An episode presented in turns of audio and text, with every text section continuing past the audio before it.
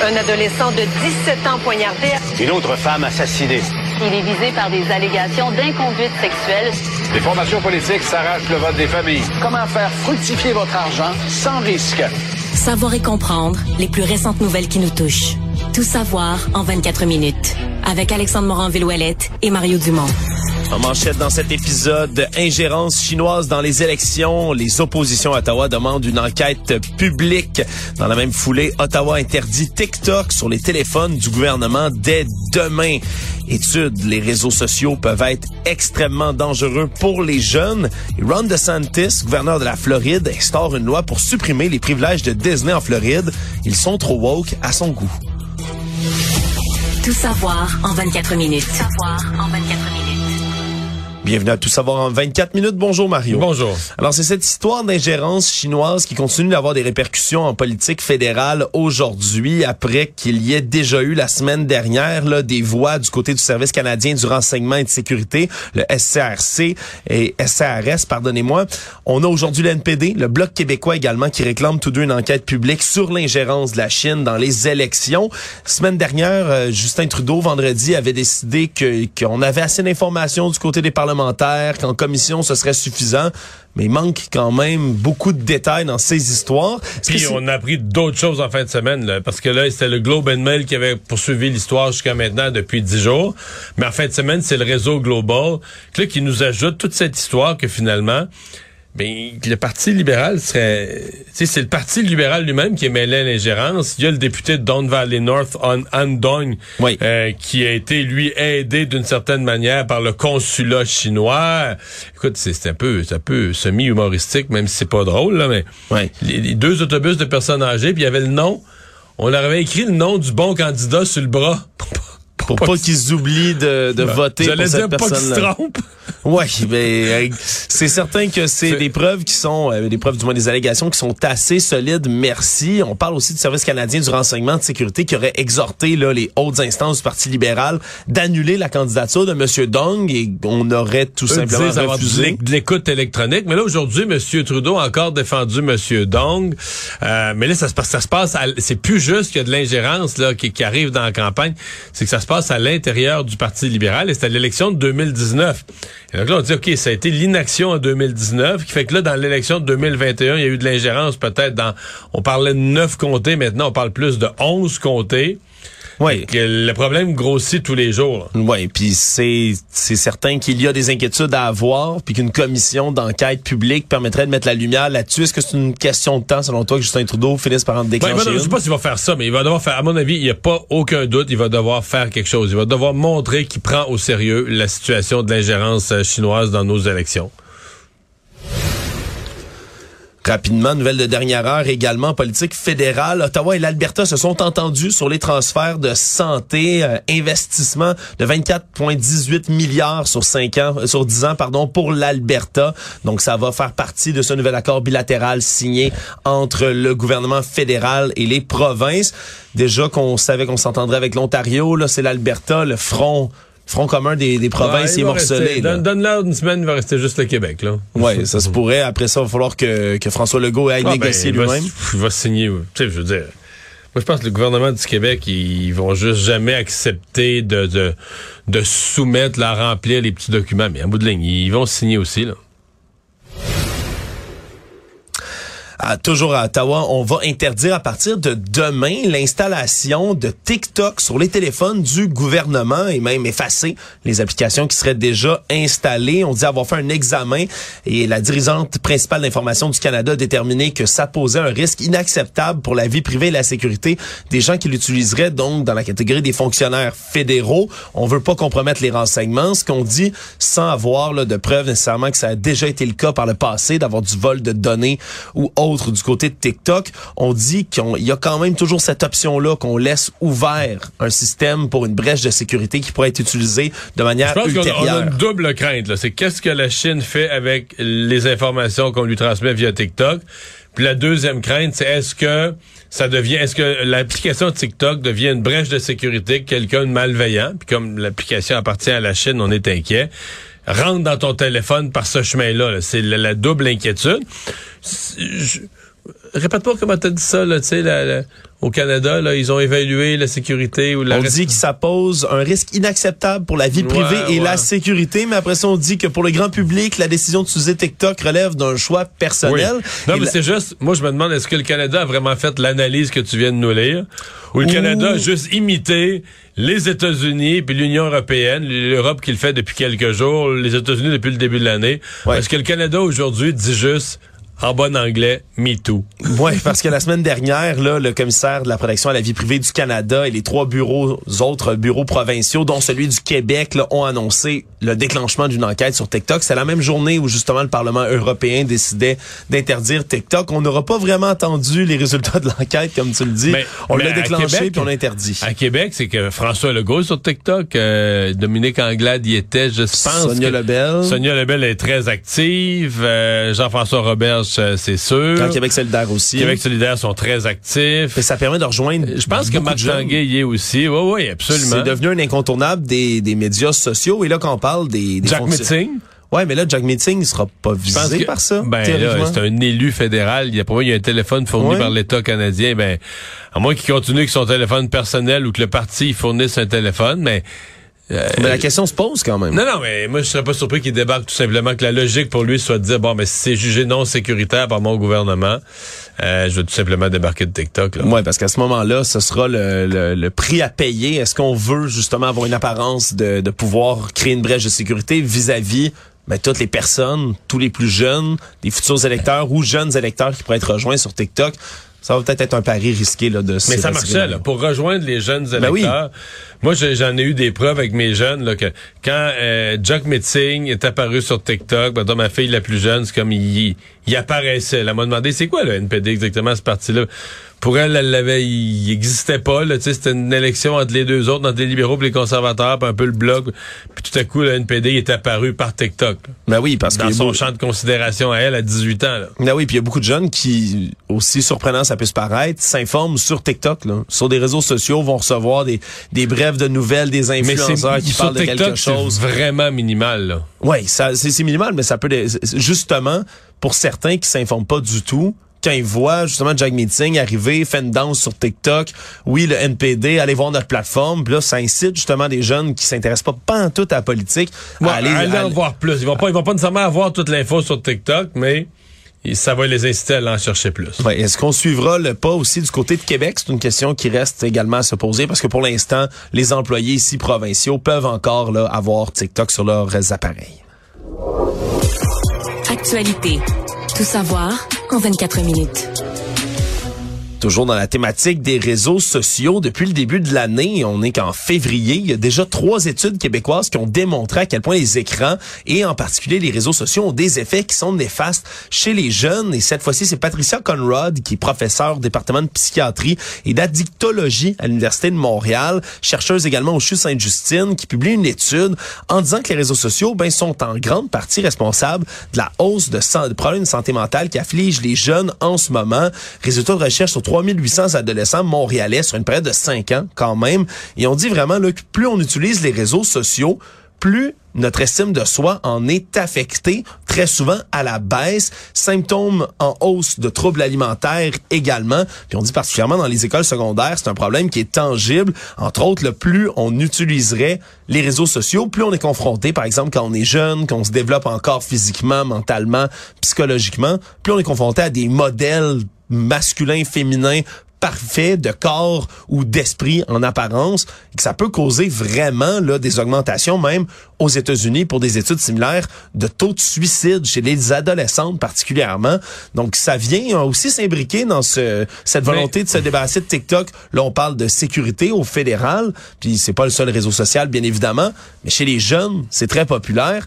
Il y a plus qu'un problème là, qui vient s'illustrer. Ouais, ouais. Mais euh, moi, je veux dire, là, les parents voient ça, des reportages comme ça, puis ils disent, OK, ouais, c'est bien beau, mais on fait quoi? Ça c'est une vraie question. C'est une vraie question. Puis, je veux dire, dans le on fait quoi, ce qui se fait pas, j'allais dire, ce qui s'imagine même pas, c'est de penser que tu vas couper tes jeunes Non. des réseaux sociaux. Je veux dire, ils sont abonnés, ils ont un compte, ils sont habitués. Ouais. Donc, à mon avis, il y a une couple d'affaires. Tu peux essayer de diversifier leurs loisirs, leur champ d'intérêt, de faire d'autres choses, pas être tout le temps là-dessus, que ce soit des sports.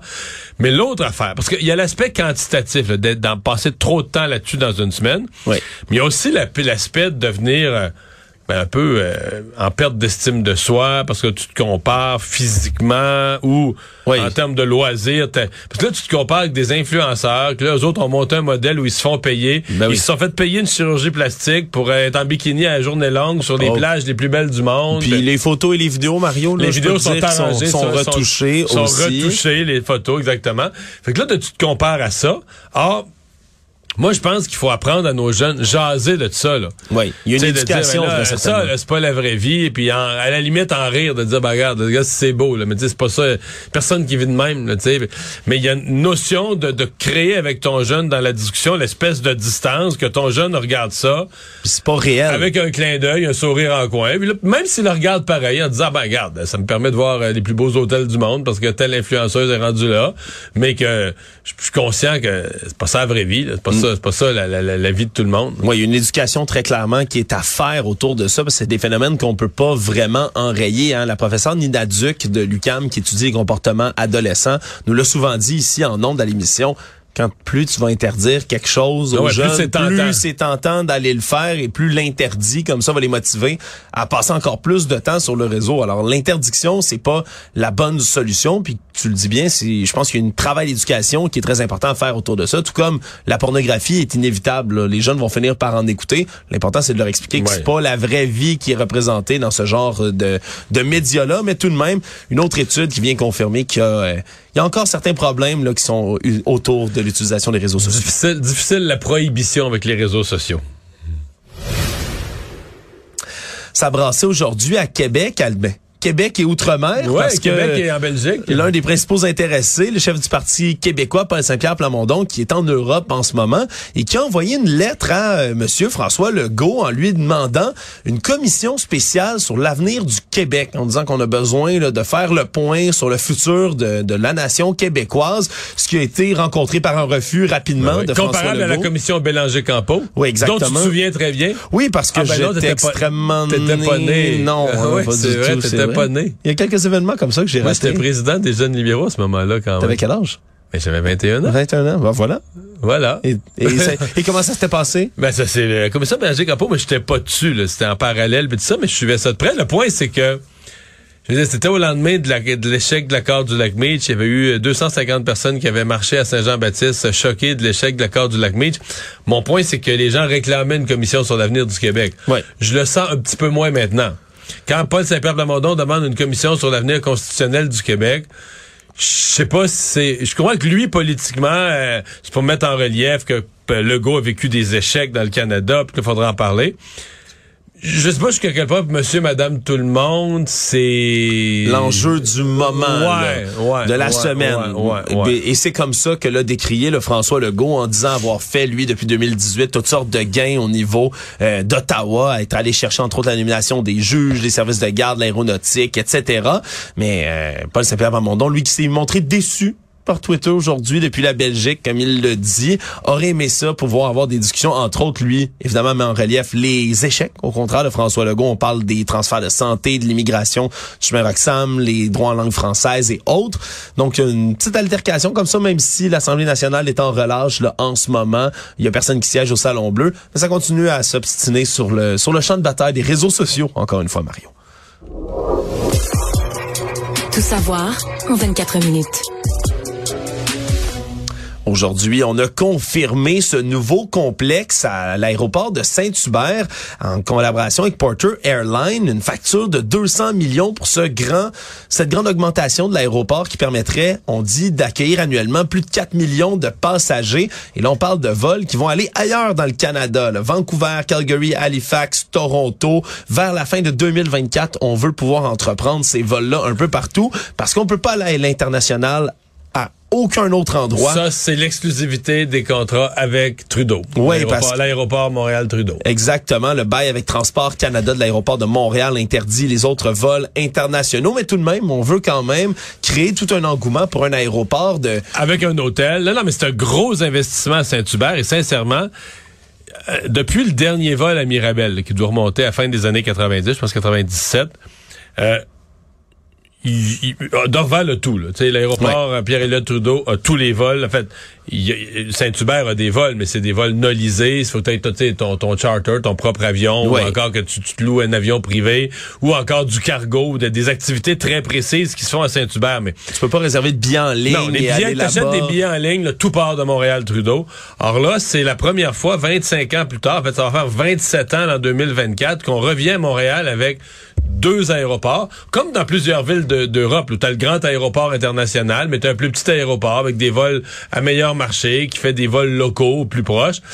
Euh, c'est sûr qu'ici, à cause de la géographie, Boston, New York, Philadelphie, euh, tout ça est assez proche. Là. Ouais, puis ça serait tentant d'avoir euh, les vols internationaux. euh, c'est pas, c'est pas possible légalement. Mais Et on peut que- parier que l'aéroport de Montréal ne, ne laissera pas partir son, son exclusivité ne sans, laissera euh, pas sans aller, combattre. mais est-ce que, si ça va bien, est-ce que l'aéroport de Saint-Hubert et la compagnie Porter pourraient éventuellement se battre pour le droit de faire à partir de Saint-Hubert certains vols vers les États-Unis? En tout cas, c'est certainement une question qui se pose. Mais, c'est une bonne nouvelle, puis pour Porter qui veut donner des avoir des billets pas chers vers Toronto, on se comprend que les frais aéroportuaires sont très élevés à l'aéroport Trudeau. Alors là, vont se faire charger pour chaque vol, vont avoir des frais aéroportuaires bien moindres. Ouais. Il va y avoir aussi un côté plus simple. C'est un moins grand, moins gros aéroport, un moins grand stationnement. Probablement que le stationnement va être bien moins cher. Ouais.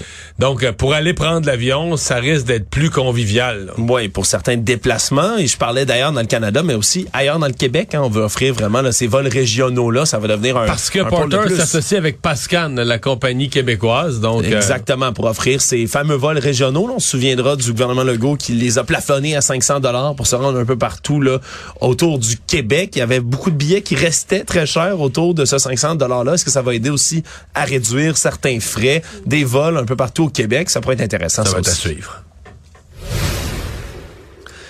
Des toutes nouvelles données du ministère de l'Environnement révèlent que les voisins de la fonderie Horn à Rouen-Noranda respirent pas seulement de l'arsenic, hein, ce poison qu'on retrouve dans l'air en faible quantité, mais également que c'est l'endroit au Québec toutes catégories confondues, où l'air est le plus souvent de mauvaise qualité. Tout ça à cause du dioxyde de soufre.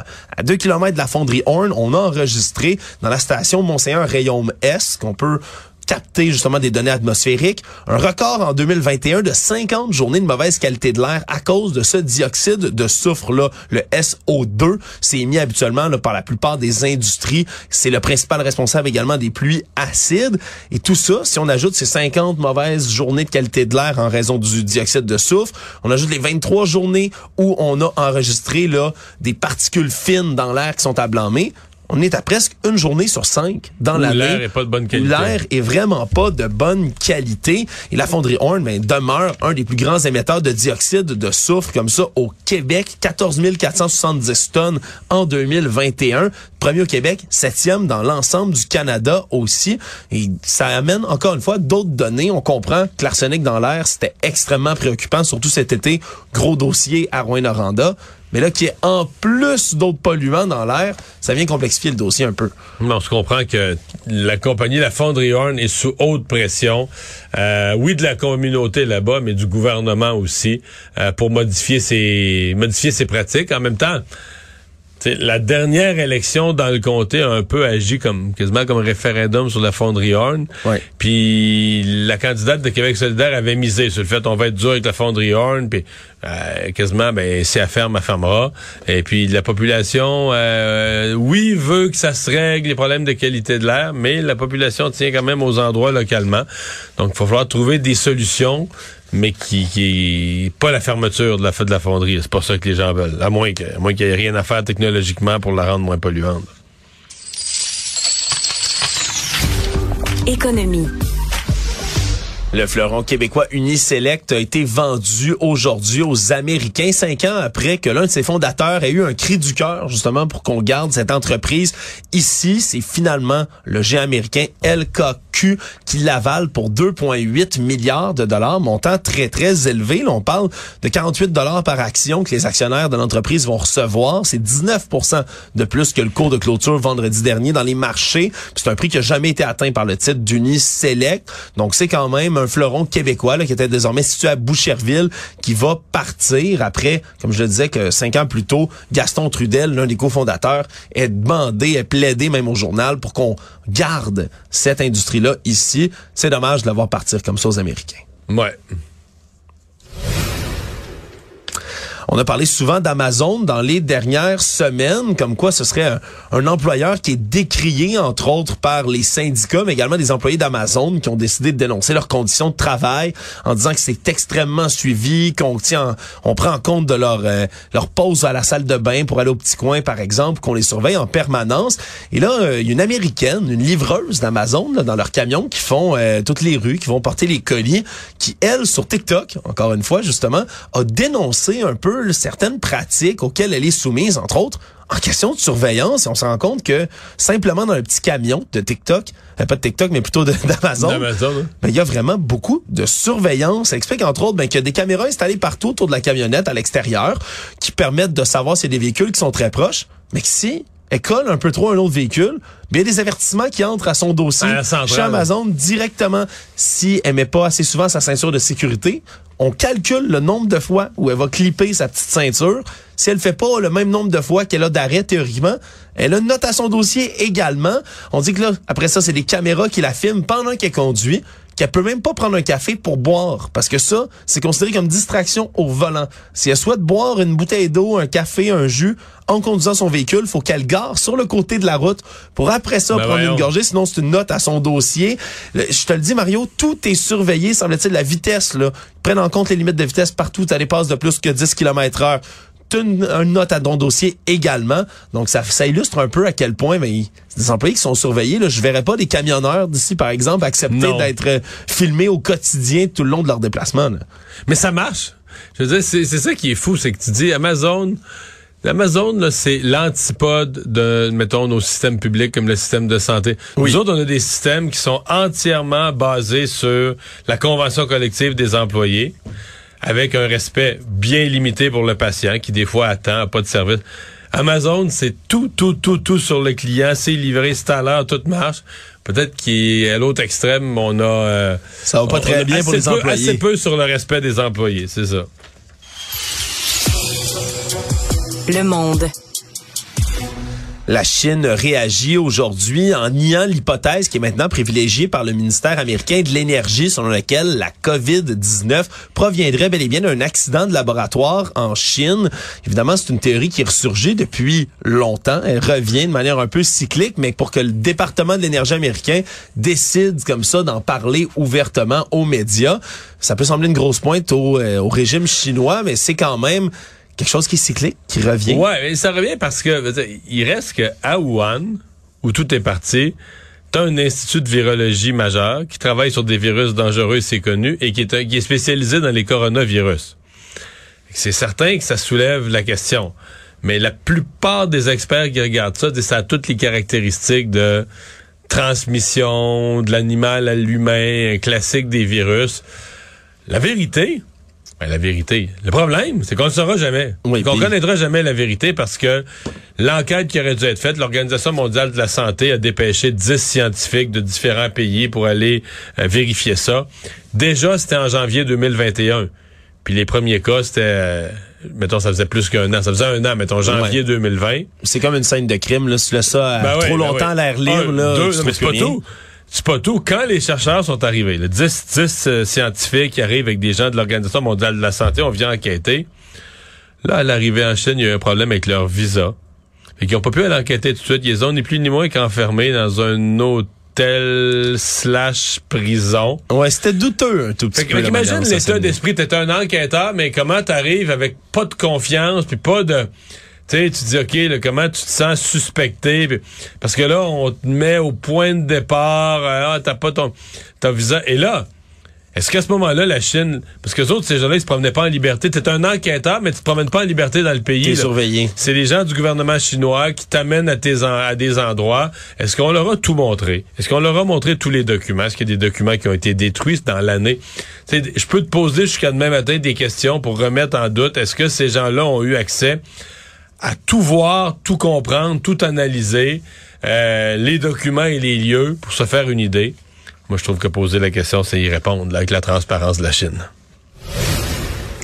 En terminant, le gouverneur de Floride, Ron DeSantis, a promulgué aujourd'hui une loi qui supprime le statut spécial dont bénéficiait Disney dans son État. Le fameux parc d'attractions Disney avait là une certaine autonomie de, vertu d'un contrat qui a été signé en 1960, dans les années 1960. Et là, ben, c'est terminé parce que M. DeSantis mène campagne en disant que Disney endoctrine les jeunes à un agenda LGBTQ+, et autres. Donc, euh, aujourd'hui, a battu le marteau pour enlever ces, ces droits spéciaux à Disney. Disons que ça risque d'être une bataille assez suivie. Non, mais la campagne va se faire aux États-Unis chez les, chez les républicains contre les woke. C'est le thème à la mode. C'est le mouvement, la, la, la, la réplique au mouvement woke. Résumer l'actualité en 24 minutes, c'est mission à